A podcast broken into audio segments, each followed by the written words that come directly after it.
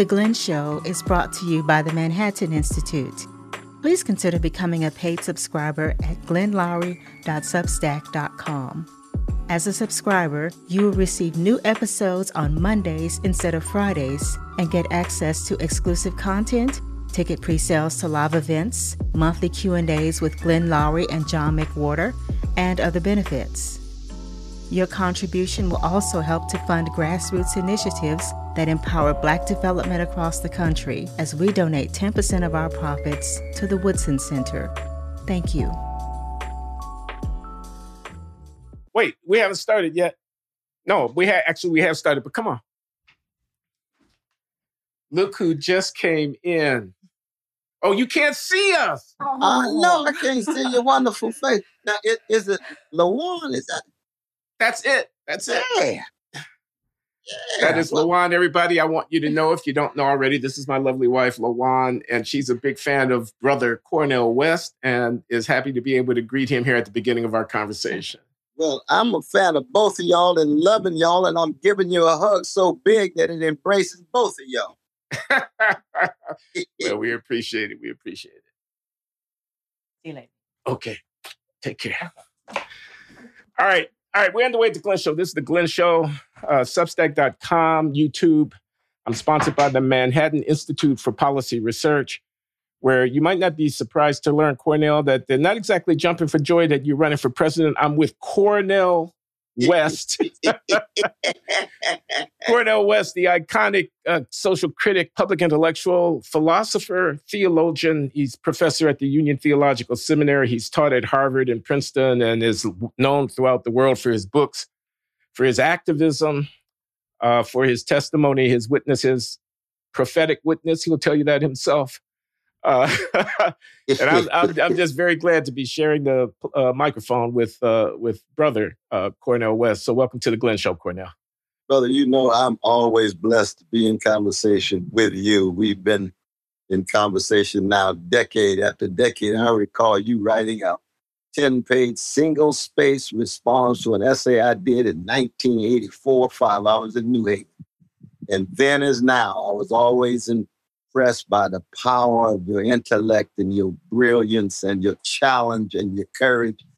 And though we have deep disagreements here and deep agreements there, that we are two brothers, you from the south side of Chicago and me from the chocolate side of Sacramento, brother. Do you remember? I think it was Owen Fiss who invited me to the Yale Legal Theory Workshop in like 1985. And you and, if I'm not mistaken, Adolph Reed were in the audience when I held forth in my Reagan-esque. Our dear friend, the late Martin Kilson, the late Oh, great I Martin Kilson, he was you. calling me a, a what he called me, a pathetic black mascot of the right. Uh, I, Lord only knows what Adolph was saying uh, after a couple of drinks. I don't know. do you remember that? oh, I do. Absolutely. Because Owen Fiss. That was like that was 1985. 1985. Legal Theory Workshop, man, with Anthony Kronman and uh, Guido, Dean Guido. We had some great times in those days, man. Guido Calabresi, yeah. Definitely. But you, you but you held your own though, brother. You really did. You held your own. And it was uh I mean, we, we were coming at you in a lot of different ways, but you held your own. For me, it was just a beautiful thing. I think that kind of uh, serious Socratic dialogue is, is, is necessary. Let's have it then, Cornel. Let's have it. You're running for president. Uh, I'm trying to get my mind around that. I know you're you're now the second friend of mine who has run for president. Uh, I have to mention Larry Kotlikoff because he was best man at my wedding. He was chairman of the economics department at BU when I went over there in 1991, and we're dear, dear close friends. And he ran in 2016 a quick-sided campaign, thinking that being a smart economist, which he is, was good enough to lead the country. Mm. And I told him, I told him being a smart economist is a good thing, but it's not exactly good enough to lead the country. If that's all you got, bro. and I gotta ask you this question. You are a brilliant and profound social thinker. You are an intellectual and a man of ideas. You are a, a prophetic witness on behalf of ideals that you embrace. But what what do you think makes you fit to run the country? Well, I just think now that uh, we're at such a low point, we're at such a nadir that when I looked around and tried to find certain voices that I thought were fundamentally committed to truth and justice, and especially focus on poor and working people, uh, that I might be able to be of service both to the love community as well as to the uh, my fellow citizens. As you can imagine, you know, I, I, have said before, you'd find me in a crack house before you find me in the White House. You know, I've said it many occasions because the White House has been tied to so much corruption and war crimes abroad, be it Vietnam or Iraq or other places. Uh, but I do feel a certain calling to allow the legacy that has shaped me of Martin King and Rabbi Heschel and Dorothy Day and Edward Said, and it goes on, Grace Lee Boggs and host of others, to allow that prophetic legacy to spill over, my brother, to spill over into electoral politics because I'm thoroughly convinced that there is a best of America, and I want to reintroduce America to the best of itself. And the best of itself is people of integrity, honesty, courage, who are fundamentally committed to the least of these poor and working people. And we'll see. You know, I'm not naive about this, nor am I uh, pessimistic about this. When you're bearing witness, there's a joy in struggling for justice. There's a joy yeah, you you, you froze up on me. Uh, I hope you oh. haven't been sitting. Oh, but I, but we got you. We got Did you on your side. Up? So no, no. Let let's continue. Let let's let's let's keep going. Oh, I'm sorry. No, no, it wasn't your fault. Uh, it's a it's. Oh, okay. Uh, I I think we're going to be okay. I think we need to just keep going. Um, you you were just making a statement explaining uh, what the motivations were for you to try to uh, give voice to a, a certain kind of uh, moral witness in uh, running right. for what running for president. Uh, but okay, so the but is it's the government of the United States of America. It's a massive, it's a massive, massive thing. Uh, and you can't get anything done by yourself. You say you be, prefer to be in a crack house than in the White House, but I mean, the White House is not actually running the show, not on not on, on its own. It, it's providing some direction, but it, it's not. It's at the pinnacle of a, a massive uh, bureaucratic structure.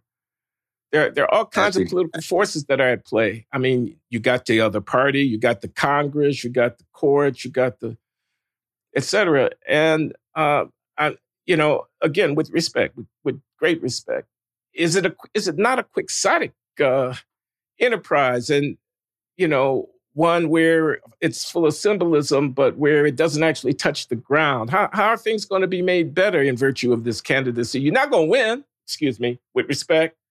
You never know. You never know, brother. It's hard okay. to say. You know, Biden's All right. over. Right. Trump might drop. The mediocre folk on the Republican side. The Democrats have very little you never know how God works and how history proceeds, but you're right. The chances don't look good. Again, I'm not naive about this thing.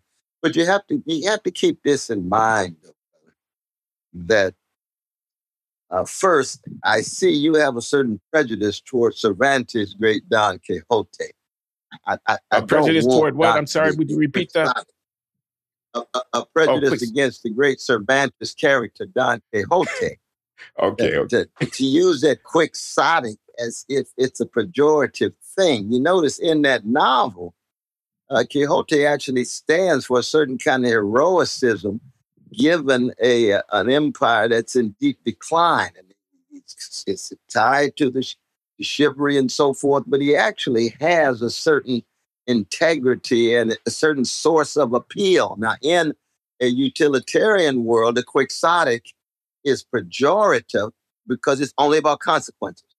It's only about immediate results. You know what I mean?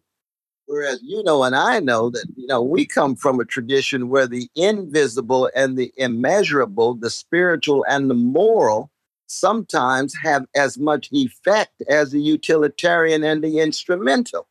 And so it is in Cervantes' novel as well. And so I run for the presidency trying to ensure first that there is a public debate and public conversation that focuses on those you spent so much time on in the last 20 years or so, those in mass incarceration, those you spent time under your whole intellectual life, those in the hood and the ghettos and so forth.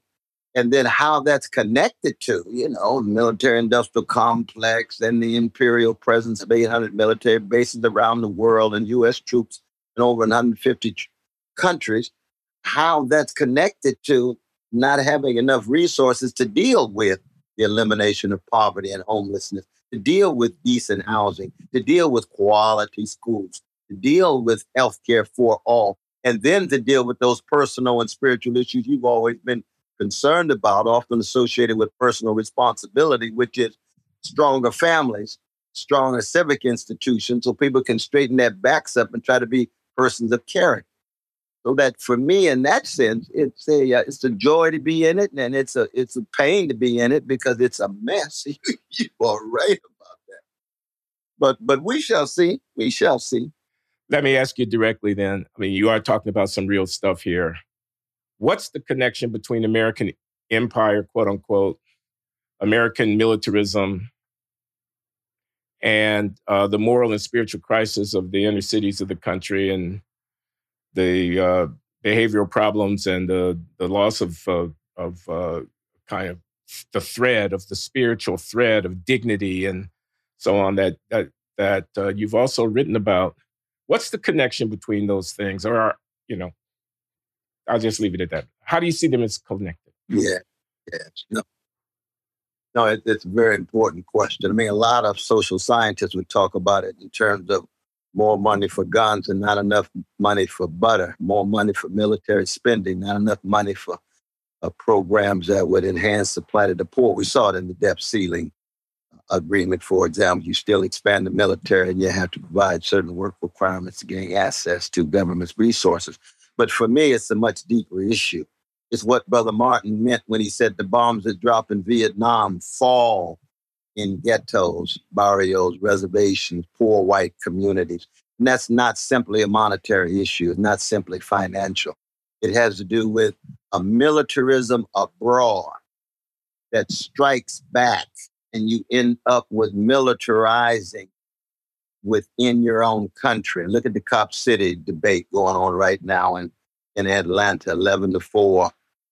Mainly black folk, Democrats, black Democratic mayor, calling for more militarization. We saw the militarization of the police intensify under Barack Obama and under uh, Eric Holder. The militarizing sensibilities that are more and more manifest with the gun violence. Violence is the first thing to go to anytime you're feeling down as a first resort to conflict. You militarize abroad. You think you can invade Iraq and kill half a million people, not say a mumbling word about an Iraqi life when an Iraqi life has exactly the same value as an American life. You think you can go to war in Vietnam and, in Afghanistan for 20 years, spend trillions of dollars, and think that doesn't have some impact on the spirit and soul of your nation? And we can go on and on in that regard. The invasions and occupations of so many other places. It could be in Panama, Grenada, and so forth and so forth, so forth and so on. So there is a, a spiritual connection between being an empire where what is the military expenditure of the United States is more than the next 10 countries combined. You say, well, my God. We've got a connection between domestic and foreign policy at a moral and spiritual level that strikes back at us. So we, be, we begin to think more and more, it really is just about military might we're right back to Thrasymachus in Plato's Republic, where Socrates has to respond to Thrasymachus what? Might does not make right. Power does not dictate morality.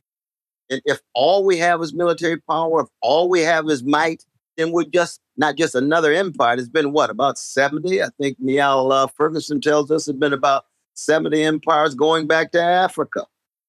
And we're the 68th. And we know all empires come and go.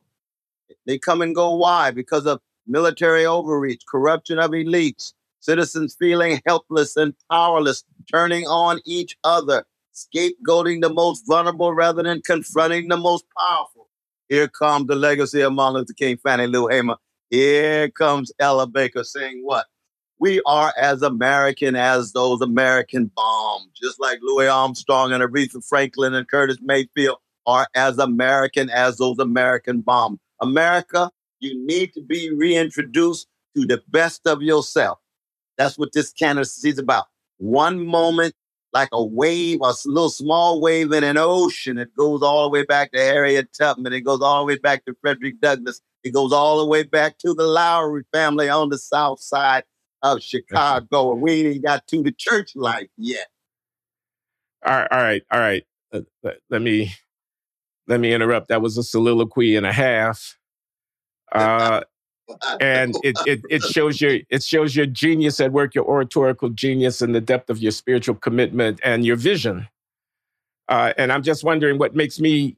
Uh, let's suppose I'm, uh, you know, a white guy running a small company in the middle of Ohio, Indiana, Nebraska, somewhere.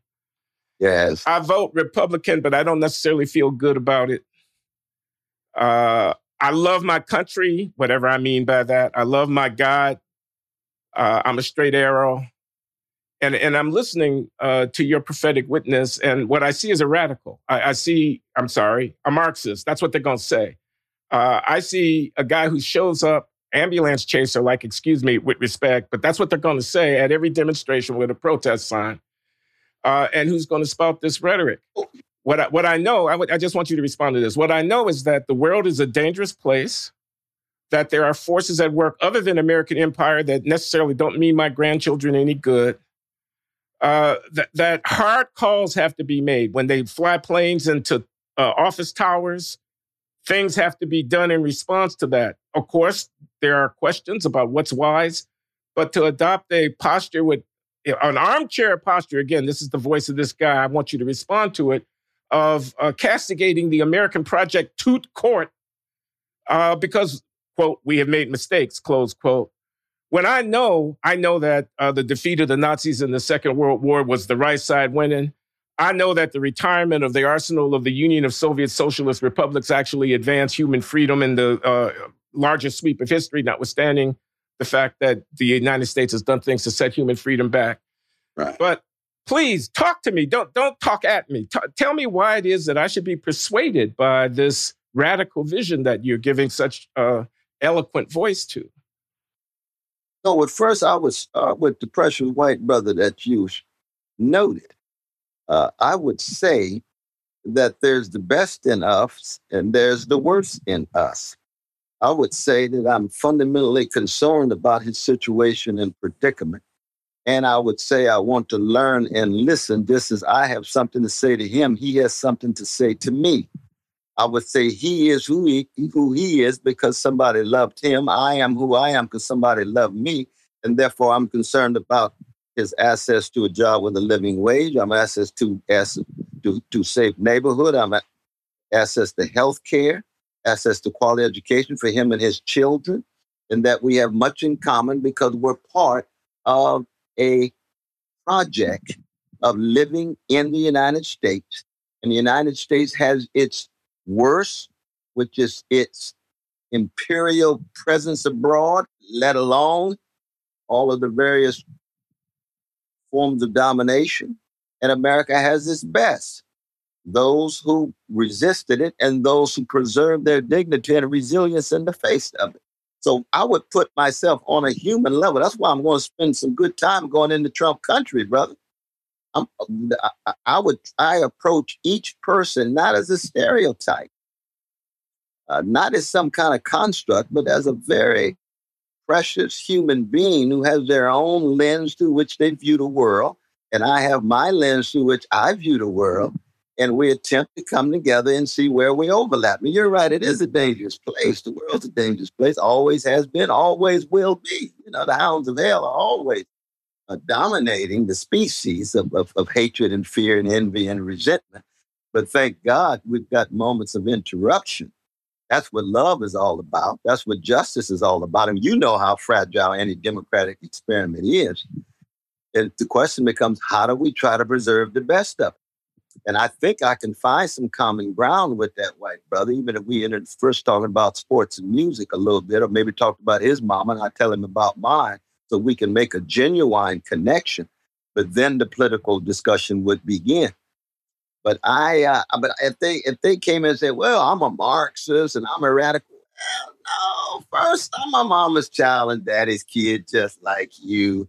Then they say, "Oh, I hear you're a Christian. You're a Christian. You couldn't be a Marxist." Well, I'm the kind of Christian that believes that a critique of capitalism is very important, but Marx is wrong on a lot of things.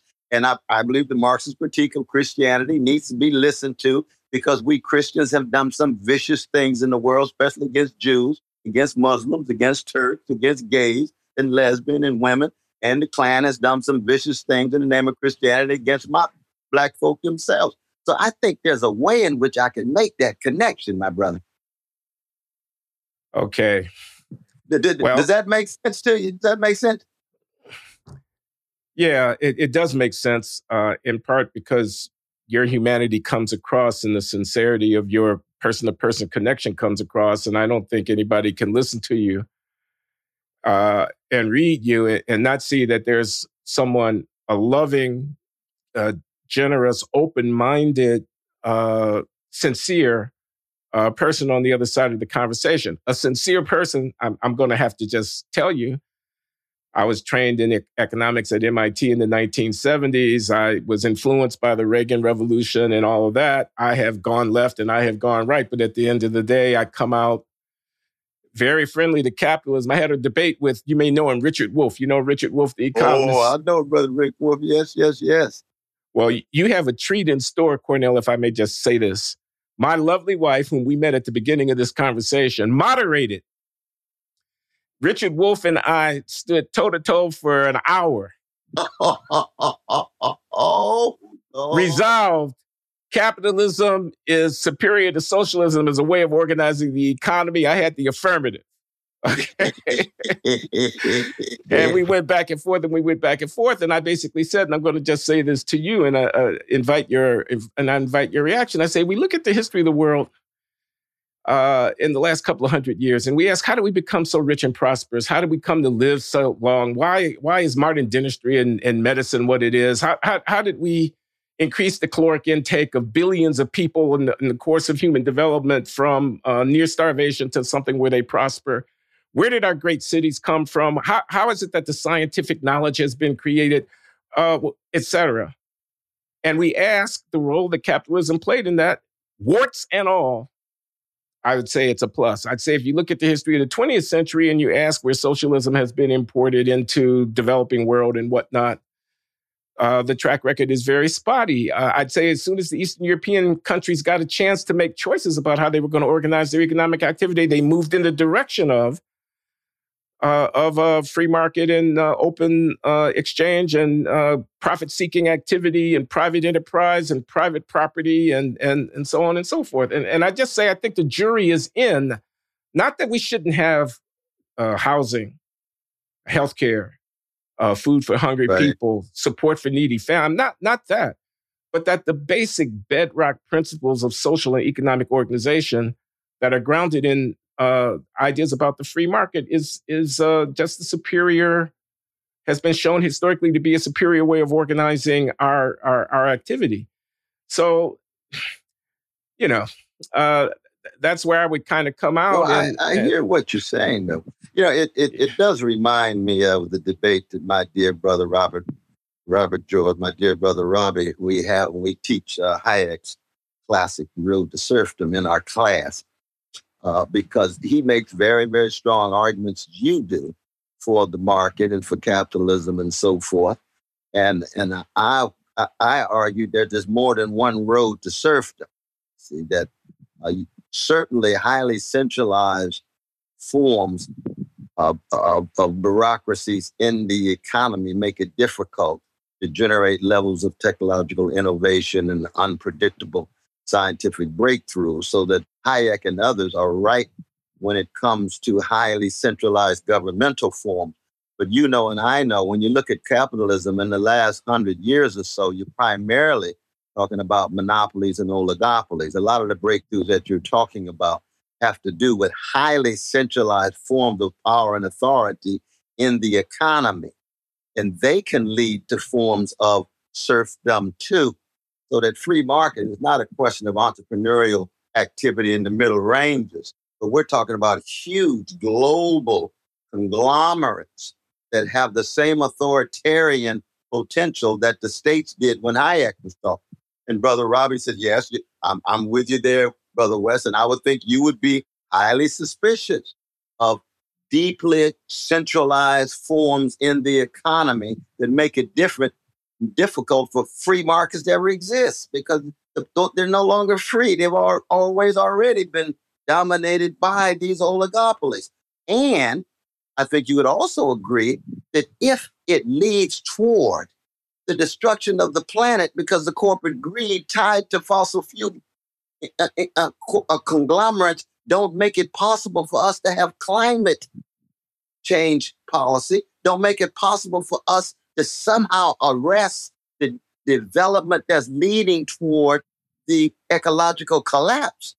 Or, or another way of looking at it is if it leads toward more Hiroshimas, more Nagasaki's, possibilities of nuclear holocaust, which are tied to scientific innovation and breakthrough as well, then we've got to be honest about both sides of this debate. And that's why, for me, I'm suspicious of both centralized forms across the board. I've always been a decentralizing kind of person when it comes to uh, centralized power, be it in the economy, be it in the state. But I should stop there and, and tell me what you think. Yeah, I want to talk about climate for a minute.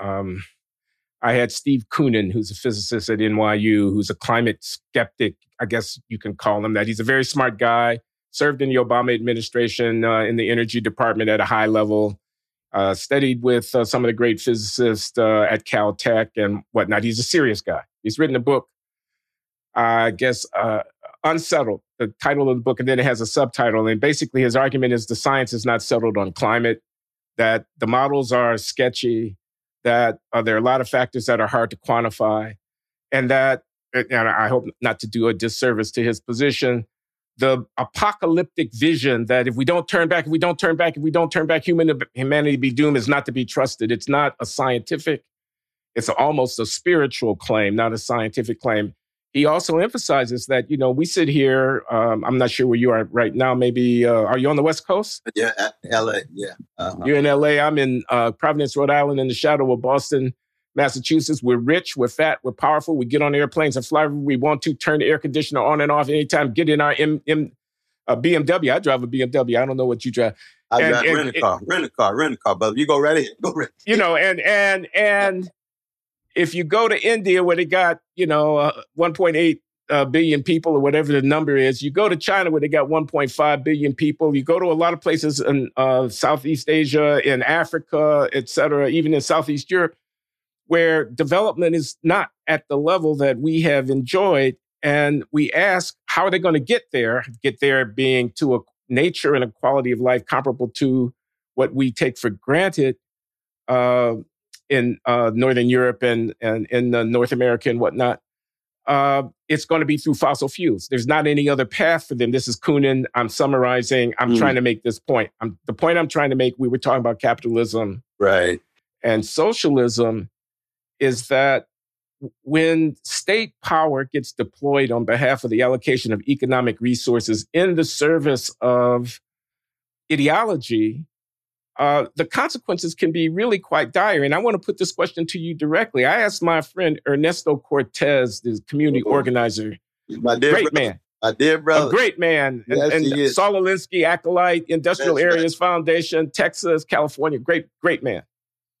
And I said to him, I hope he won't get mad at me for telling this. I said, How is somebody who's on behalf of the working class, I'm talking about the guys that dig holes within women, with their bare hands, who work gotcha. on pipelines, who work in trucking, who who who work, you know, who, who are working class people who depend upon a vital economy to keep them going. You shut down fossil fuels. Uh, how's that guy going to get uh, a bread on the table or gal? How, how, how are they going to uh, uh, achieve their uh, their life's dreams? Uh, so isn't there something in conflict even within the left? I mean, I'm I'm trying to understand this climate uh, enthusiasm because it seems to cut against a working class ethos. It it, it seems to undercut the blue collar uh, to a great degree. People talk about solar and wind, and they talk easily, breezily. They talk about, well, people get reallocated to other jobs and so forth and so on. But on the ground in Akron, Ohio, and on the ground in Galveston, Texas, and so forth and so on, there's there's some real conflicts here. So that was a long-winded way of me saying I'm not sure all of the different elements on your menu of reform are coherently uh, aligned with one another. Yeah, and and I and I, I do take that, but you see where I was going at you in terms of when you prematurely, I think, decide that the trajectory of capitalist development, because of all of the breakthroughs that you talked about, innovation, medicine, so on. Of course, I grant you that. I wish it was more readily available to the masses, but certainly it was discovered under under the aegis of capital. I agree with that. I would never deny the scientific innovation and the technological innovation that has been part and parcel of the logic, the market logic of capitalism. The problem is, is that one, you've got the issue of distribution. I know you studied with dear Rob, What's Robert? Uh, Solow. What, what, yeah, Robert Solow was my advisor. Solow. I mean, he's a towering figure. And you talked about distribution in your dissertation. That, you know, How do you know that? How do you know that? Oh, brother, I've been reading you for decades, man. Oh, my man. Thank you. you. for decades, brother. Brilliant. But I mean, but then, but it's the distribution of it. Three individuals have wealth equivalent to 160 million, one half the U.S. population. One percent of the population has wealth equivalent to 90 percent of fellow citizens. That's worse than under the monarchs and the suzerains in, in, in pre-modern times. You see, so that yes, that innovation is important, but even when we go to our working brothers and sisters who we love so dearly, seriously, short term versus long term, if we can show that ecological catastrophe is real and fossil fuel is one factor among others, are you willing to still opt for jobs tied to that, knowing in the long term your grandparent, your grandkids will have no planet at all, or if they do, it's going to be so chaotic with struggles of water in the face of overwhelming pollution and so forth and so on. You go to the working brothers and sisters, we go to the barbershop and the beauty salon and say, look, y'all, we're going to get Socratic up in here. We're going to tell you the relation between now and the future. And I know you are as rational in your capacity if you cultivate it as people at MIT and Harvard. We know we can prevent, we can present evidence to you we know you have deep concerns about your great grandkids and your grandkids, and not simply about your job right now at this moment. The problem with profit maximizing in capitalism is in the last 50 years, it's obsessed with short term, brother. That's what private equity is about. That's what hedge fund is all about. We want the money now. What about the long term consequences? No. I mean, that Bentham turns over in his grave as the founder of utilitarianism he had a temporal dimension to utilitarianism. It wasn't just right now, immediate pleasure. Okay, I'm just going. And John Stuart Mill refined it. These days with the market, it's right now. I want my money. It's like CEO salary. That, that's part of it. They get that money right. Well, what about the long term? Okay, we lost Cornel, but he'll be back. You had you made the point that uh, working people could be persuaded that uh, the climate issue was a, a serious issue, and if so, they might be willing to give up something on the economic front. Right. And you say the, the problem with capitalism and profit seeking is that it's a short or short term oriented focus, and that's right. Uh, they they don't take these uh, things uh, properly into account. That's exactly uh, right. And there's another way of saying that the moral and spiritual dimension of character formation, of virtues, of concerns about sympathy for others and empathy for others are always afterthoughts, if at all, in the capitalist calculation. That is a devastating indictment, even given the scientific innovation that you associated with, and rightly so. I do agree with you on that front. What does Robbie say when you uh, confront he and Friedrich von Hayek and Milton Friedman's Capitalism and Freedom and all that with the moral deficits of the profit oriented uh, model of economics? Yeah, no, our dear brother Robbie brings in that very rich Catholic social teachings tradition and says, I am as committed to virtue formation. I am as committed to soul craft. I am as much committed to the, the, the virtues as I am market. And so you get this fascinating uh, a double commitment. And I think in many ways, you know, you would agree because you are as moral and decent and concerned about human suffering as anybody else. And you would admit that the market logic of capitalism, it can be used in such a way that it hits poverty head on, but the logic in and of itself requires some kind of added moral and spiritual dimension for us to be able to create any kind of wholesale society. You'd agree with that, though, right? Of course, I agree with that. The profiteering and the consumer of, of mania and Absolutely. whatnot can be soul killing. It, it can undermine the very foundation of, of, of, a decent and dignified life. And, and we owe ourselves to keep the eye on the spiritual ball as well as on the material Precisely. ball. I, I would say those kind of things. And I would say, actually, since we are talking in this vein, that uh, some of the problems of the low income uh, urban uh, African American community are spiritual problems, not just oh. problems of a deficit of, of uh, economic resources. There's no doubt about that. No doubt. And unless unless we find a way of reaching people at that level, at a level of what's the meaning of life, what is a dignified life, what do I owe to my children, to my ancestors, to myself, who and whose am I? Uh, if we just throw money at them, we're not necessarily going to solve that problem either. That's exact. But but see, part of the richness of the legacy of Martin King was that he understood that the revolution he was calling for, and every revolution in the end has to do with some substantive sharing of resources, sharing of duties, sharing of wealth, sharing of dignity but there's always a spiritual and a moral dimension that has to be addressed independent simply of the political and economic one. And that's why I've always called for a spiritual renaissance, a moral reawakening, and a radical redistribution of wealth downward that takes the form of ensuring that rights and liberties are protected. I'm very much a libertarian, as you kind of majoritarian institutions that protect rights and liberties are requisite for any decent society. But I'm going tooth and nail at these monopolies and oligopolies, and I'm going tooth and nail at the military industrial complex with its militarism abroad. Okay, let, us talk politics a little bit. How are you going to get on the ballot? Well, as you know, I'm on the Green Party now, so we already got nearly 20, and we can get another 21 or so as I undergo that Green Party nomination. And uh, the Green Party usually has a candidate who is on about 47 states, 48 states. And so, do you have to contend for the Green Party nomination? Yeah, and, absolutely, mm. absolutely. I see. Mm-hmm. Yeah, it's a process, very much so. But I'm well, what do you be a part of that nominating process. I know you've heard the criticism, third party candidacy, it just draws support away from uh, the milk toast Democrats that you use. but after all, even a milk toast Democrat is better than you know the other alternatives. Say these critics, and uh, they remember Ralph Nader 2000 and all of that, and uh, they they want to know what's your plan. You know, what's your what's your long term plan in terms of uh, the weighty election and and the role that you might play in it. If even if you're successful in securing the Green right. Party nomination, and even if you attract a non-trivial amount of support, the chances that you would prevail in the electoral process are slim. But the consequences of your effort could be very, very significant. How do you answer that?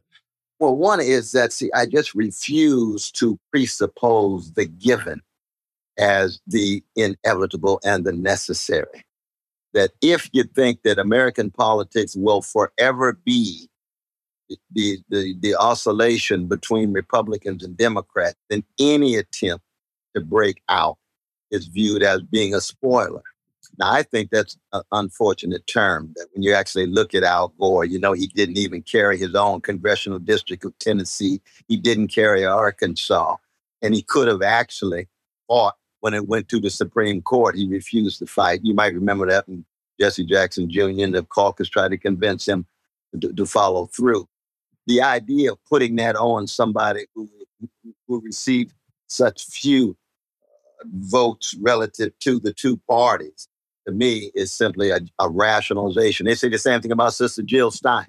She got 1% of the votes, but she receives full responsibility for why Hillary Clinton lost. No, Hillary lost. She was a mediocre candidate. She didn't go to West Virginia. She called ordinary Americans deplorables and irredeemables, and therefore she did not win. It wasn't because of Jill Stein. You see what I mean? So I, I, I don't like that kind of uh, framework. Uh, I do think there has to be some very practical uh, uh reflections and practical judgments, not just Machiavellian ones uh, that have to do with numbers, but also practical ones in terms of the impact of various administrations on on people. And I, I, to me, that is a factor, but it's not the sole factor. It's not the sole factor. Not at all. And so I, um, you know, you just have to be ready to get hit with all kinds of bows and arrows, my brother. Some of them are strong and you learn from them, and some of them are just empty and false and pseudo because people are trying to foreclose any broader discussion. I'm convinced the two party system, the two parties in place, do not speak to the basic needs of poor and working people.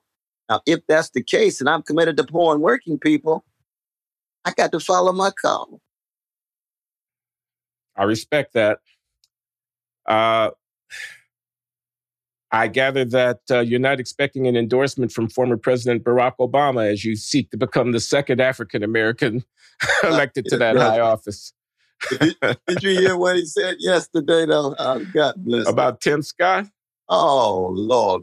Tim Scott better have a plan to hit transgenerational poverty and deal with racial inequality. He got to walk the walk and talk the talk.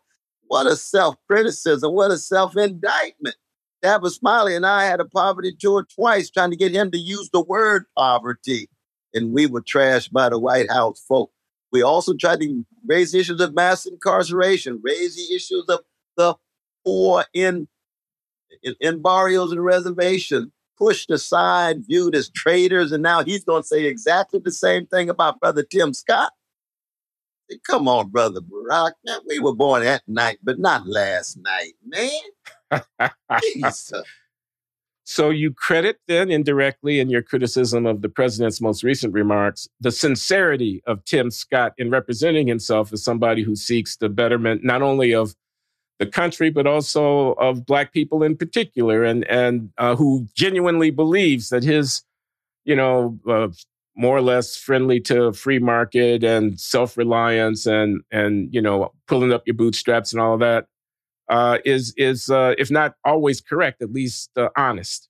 Oh, no doubt about that. I mean, brother Tim Scott is like members of Shiloh Baptist Church where I grew up, man. That, yeah. that, that, that he, he wants to do the right thing. He's a bona fide conservative black brother. And, and so he looks at the lens in that way. He's got to talk about opportunity zones. Opportunity zones have their role, they have their place. Now, when I say uh, role and have their place, there's a role for small businesses, there's a role for entrepreneurial activity, even in my much more so-called leftist project. We're not talking about eliminating businesses and allowing business opportunities for folks. Same would be true in terms of uh, providing resources for uh, civic in- institutions that need to be sustained. So that uh, my critique of, of Tim Scott, in some ways, is the same as my critique of Clarence Thomas that both of them aesthetically are beautiful black brothers. They look like cousins of mine. I think they're wrong about 95% of the time, but I do think they're sincere. Yeah, I, I will acknowledge here for the record, uh, full disclosure, that uh, I have recently defended Justice Thomas uh, in uh, remarks that I've made publicly, uh, not uh, in the context of these allegations of his inappropriate acceptance of gifts and so on, which I think, you know, is an argument and certainly is not a good look. Uh, though I don't believe that the justice is corrupt. I'll just say this for I'm not asking you to con- to endorse this uh, point of view, but my main point was this is an African American whose life and and whose the uh, career and whose work uh, on behalf of the country, offered sincerely from his point of view, which he gets to have. And being black doesn't mean he can't have that view. That's right. Uh, deserves to be uh, respected uh, in that light. I mean, you don't have to agree with his jurisprudence to acknowledge that uh, he is an authentic representative of the experience of our people. I speak of African Americans in this country. And the vilification, the denigration, the character assassination, the you know, a talking head. I won't name him because I don't want to, you know, on CBS uh, when Kavanaugh was being uh, contested, the nomination said, if Kavanaugh is confirmed, we'll end up with two sexual predators on the U.S. Supreme Court. Said that in, you know, uh, 2018, 2019, whenever that Kavanaugh thing was going on. And I thought, come on, you're going you're gonna relegate Clarence Thomas to the category of sexual predator because of the dispute with Anita Hill 30 years ago? You're going to do this to this fine American, this fine African American uh, who's conservative. And yes, you can argue with his conservatism, but don't do that to, don't do, you know. So anyway, thank you for yes. letting me say that. No, no, no, no. I'm, I'm, I'm glad to get that out. I mean, you, Brother Clarence has always been my political foe and my ideological enemy. There's no doubt about that. But I can still stay in contact with his humanity. I can be concerned about his loved ones and family, and we clash. And people say, "Oh, Brother West, he just pushed through legislation that's go- that, that taking back the rights of women." I say, "I know. That's why I hit the streets. That's why I defend re- reproductive rights and so forth and so on."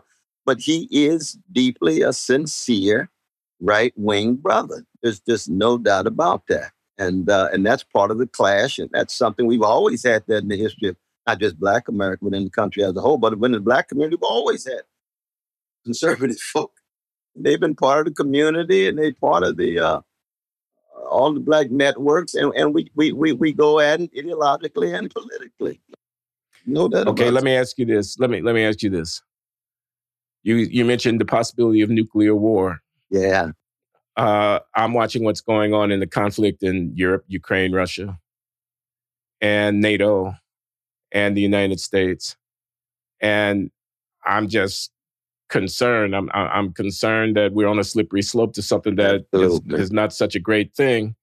Absolutely. And I wonder how you parse it. Are you following the ins and outs of all of the its complicated uh, machinations of uh, post-Soviet history in uh, Eastern Europe and uh, the nature of this conflict, Ukraine? Uh, do you agree that Putin has ambitions that extend beyond the Donbass uh, region and that could conceivably end up with him? uh, aggressing against uh, uh, the uh, Baltic states or uh, Poland or whatever, and then that we have to make a stance here. Are you comfortable with the billions of dollars that uh, we are providing to fuel this conflict? And are you happy about the openness of the debate and discussion that we might hope to have here in this country uh, about this conflict. And I'll stop talking because you're the one who's being interviewed. But do, no, I, am inviting you to reflect on that. I hear you. I hear you. No, indeed, indeed. You know, you know, part of the problem here is is that we need what you know that we need a broad-ranging, robust, truth-seeking conversation about both the background and context as well as the present moment. You know, and I know that Gorbachev, and Gorbachev is a towering figure in the 20th century uh, that he was promised that NATO would not move one inch. Now, he agrees even with the right wing xenophobic uh, elites in the Russian Empire. That was a consensus among the Russian elites that the, the collapse of the Soviet Empire would, would mean that NATO would not move one inch. Why? Because they, NATO has been an instrument of U.S. global power. There's just no doubt about that. Now, when you look at the present moment, and you move forward a few decades, what do you see? 14 former Soviet countries, part of NATO, right on the border of the wounded Russian Empire with its shrinking economy and its insecure elites. Now, United States is an empire too, that we talk. If there were missiles in Mexico, missiles in California, Russian missiles, the United States would blow them to smithereens the same day because empires behave that way. Now, if I say that on television, they say, Brother West, you're anti American. No, I'm not. Not at all. I'm trying to tell the truth about how empires behave.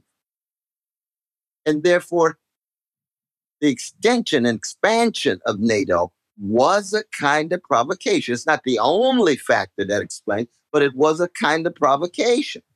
And the juxtaposition between the US empire, which is the mightiest empire in the history of the world, and the wounded Russian empire, there's no equivalency there. but I keep track of the imperial ends and aims of both. And I'm in deep solidarity with the suffering of my precious Ukrainian brothers and sisters who are caught in the middle of this proxy war between the US empire and the Russian. empire. And as it escalates, it is a road to nuclear uh, uh, exchange and Holocaust. And I am, like you, very, very much concerned. But we don't have enough self criticism in the US press about the United States reneging on its promise. Yeah, they're beginning to be some people talking about that. I've been, you know, you, listening you saw here the Harper's there. Magazine piece, and Brother Benjamin uh, Schwarz and the other who who tried to lay this out. It was a very courageous piece because, of course, when you say or do something like that, people think you're downplaying the plight of Ukrainians, or people think that somehow you are uh, just a talking head for Putin. You say, no, no, no. We keep track of a critique of both. And this is what's difficult, but same is true, you know, in the Middle East, right? You've seen, we've seen this over and over again. How do we convince folk that we're committed to Jewish humanity, Jewish security, and at the same time, we're committed to Palestinian dignity and justice for the Palestinians? And you try to engage in a dialogue, and lo and behold, the name calling comes up, and it's hard to keep track of the suffering. West Bank, Gaza, occupation, domination. Must be anti-Semitic. No, no, not at all, not at all. I'm trying to be consistent. I would say exactly the same thing if there was a Jewish occupation and dom- if there was a, a, a Palestinian occupation and domination of precious Jewish brothers and sisters. I'd have the same moral stance, same spiritual stance, and being in solidarity with Jews. Both groups, Jews and Palestinians, often feel as if they're in the world all alone abandoned. Nobody cares. That's like being in Mississippi. American apartheid, black folk catching hair. Chaos. Who really cares? It's hard to find a whole lot of folk. You always had a slice of white folk, but small. But that sense of being abandoned, what does that do? It reinforces paranoia. It reinforces distrust. And part of our aim, I think, as human beings, is to let folk know anytime you feel abandoned, there are people who care. Cornel, do you think Palestinians should acknowledge the request from Israelis that they recognize Israel's right to exist as a Jewish state? I don't think that the vast majority can do that because it means then a denial of their own ancestors because they can't return a Jewish brother and sister from, from, from, from Peru or Argentina can return. So it would be a denial of, of their ancestors' presence and the 750,000 who were pushed out. I think what, we, what, what needs to be asked of our precious Palestinian brothers and sisters as they are freed from occupation and domination is a fundamental commitment to Jewish security. See, there should never, ever be a massacre, a mass massacre of Jewish brothers and sisters, given the 2,000 years of the treatment of our brothers, Jewish brothers and sisters. Jewish security. Now, Jewish security is different than having a Jewish state. Now, folks say, well, there'll never be Jewish security without a Jewish state. Correct. That's what they say. Ooh, now we're because because I think there's two non-negotiables here. The two non-negotiables are simultaneously Jewish security, Palestinian dignity. You got to have both simultaneously. People say that's impossible. The only way we have Jewish security is a Jewish state, but the Jewish state is dominated and occupying Palestinians. So you never had the Palestinian dignity. Well, we have Palestinian dignity, but if the Palestinian dignity leads toward pushing Jews into the sea, that is right. as wrong as the former. So what right. do we do? Well, we got to be creative. Yeah, maybe we come up with what, what Belgium did and others. You have the binational federations with troops mediating and at the same time both states being able to have the kind of apparatuses that they're able to walk with dignity and have their own policy and shape their own dignity. We have to get creative, but at least we have to be clear on what the non-negotiables are. And so the Jewish state, when I hear Brother Schumer say, Jewish state no matter what. No, you can't have a state that kills 551 Palestinian babies in 50 days, and nobody can raise a moral voice because it makes them look like they're anti Semitic. No. In the same way, the other way, you get Palestinians killing innocent Israelis, Palestinians talking about pushing Jews into the sea. No, no. There's got to be some way of coming up with Jew, Pal- Palestinian free of occupation and domination, and Jews feeling safe and secure so they don't have to worry about another Holocaust.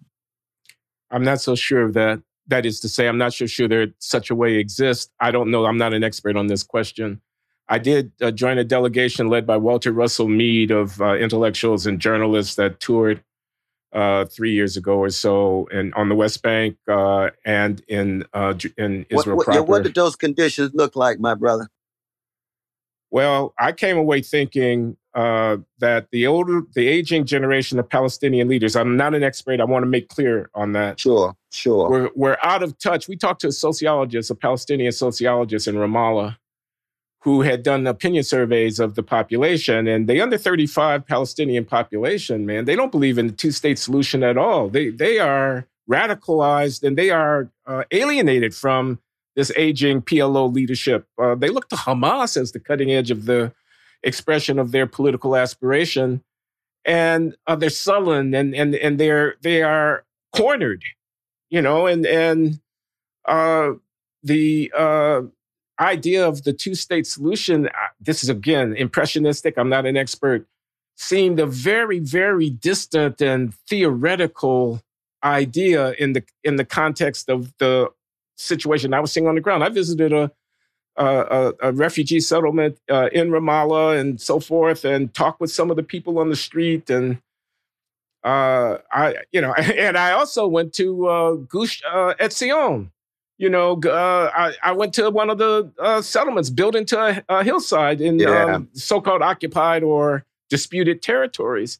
Those people are dug in. Well, well that's, dug in. That's been the problem. You see, the two-state solution had some saliency, you know, 30 years ago with the expansion of the settlements now, 800,000 or so. All that land, for the most part, most of that land is taken. And so it pushes us into either a secular state or some creative federation. Because the, the, by federation, I mean you still basically have one state. You just have different autonomous regions and so on. Because the two the, the two the two state solution was missed. That opportunity's gone. It's gone. It's like, you know, trying to act like you're making your breakthrough with Motown. No, I'm sorry, but uh, you're a little late. You're a little late. The high moment of Motown is over. It's over. So I see a kind of creeping, you know, with keep the status quo going kind of annexation as the as the historical direction that things are moving in and you know i i don't see an easy way out i just I just don't see it. I, I, I talk with moderate. I talk with moderate. These were not Likud. These were moderate yeah. Israeli politicians. And I asked them about Jewish Voices for Peace. They had complete contempt for Jewish Voices for Peace. Groveling, you know, begging people to, to like Jews and whatnot, unconcerned about the security of them. You know, we're dealing, we got a tiger by the tail over here, or whatever the right metaphor is. And we are damn sure not going to be on the short end of it. We got the upper hand. We're going to damn sure not going you say you one see, state, that's, that's, that, that's Jabotinsky, brother. You look Albert Einstein versus Jacob Jabotinsky. Now, Einstein and Martin Buber said we better learn how to coexist in an egalitarian way. Jabotinsky said no. We got to by the tail. We got to dominate. We got to subjugate. We got to even push back, kick them out. And right now, what happens in Israel, you got such a far, far right government now against Jewish women, now against Jewish gays, now against Jewish lesbians, Jewish trans, and against Jewish poor. So you're going to get an internal civil war within the state and still haven't come to terms with the issue of Palestinian occupation and Palestinian second class citizenship. So that this notion of we got to you got to gravel and grab it by the tail, that's precisely the myopic orientation that comes back to haunt one. They, they can't afford to be wrong about that.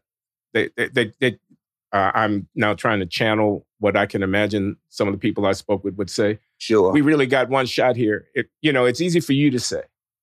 But if I'm wrong, if if I lighten up and uh, the Hamas forces uh, do what they seem to be wanting to do, which is to push us into the sea, we're fighting for our lives and we don't have any place to go.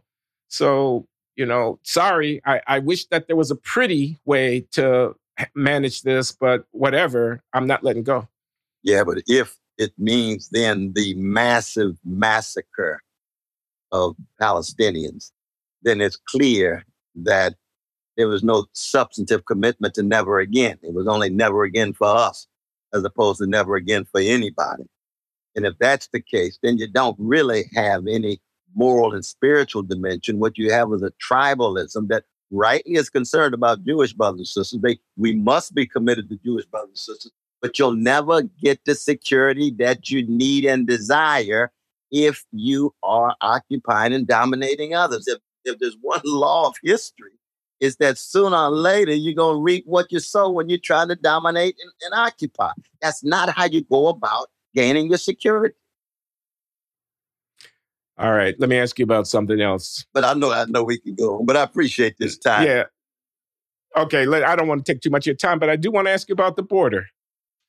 Uh, I want to ask you about what you would do to manage the fact that people are presenting themselves in large numbers, seeking a better life, seeking refuge uh, at our border, and that the maintenance of an orderly handling of that situation is a huge challenge to every administration. Absolutely. And that the I don't know if you agree with this, that the uh, interest of the United States of America, rightly understood, certainly includes uh, a acknowledgement of the humanitarian imperative of uh, providing sanctuary. Absolutely. But does not do so in an unlimited fashion uh, without regard to the consequences of that for our own citizens. And there has to be, I'm an economist, a trade off. There has to be a balancing of the various competing interests. And I'm just wondering, quite apart from the partisanship, you know, Greg Abbott wants to do this and Ron DeSantis wants to do that and uh, Gavin Newsom wants to do the other and Bush did one thing and uh, Trump did another thing and Obama, et cetera. Quite apart from that, what, what would be the principle that would guide your approach to, to this uh, very significant question for the future of our country? Well, it's a very, very complicated issue. I think you've put it in very, very clear and lucid terms. Uh, on the one hand, I want to ensure that the United States is viewed as a place where people are welcome to come under certain conditions and requirements. So there's no such thing as just an open border, but we have to have a sense of welcome. Second, that each person who comes, whether they are meeting the criteria, not are going to be treated with dignity. They're not going to be demonized. They're not going to be called rapists and criminals. They're not going to be called outside of their names, that they're human beings made in the image and likeness of a God that gives them a sanctity like anybody else.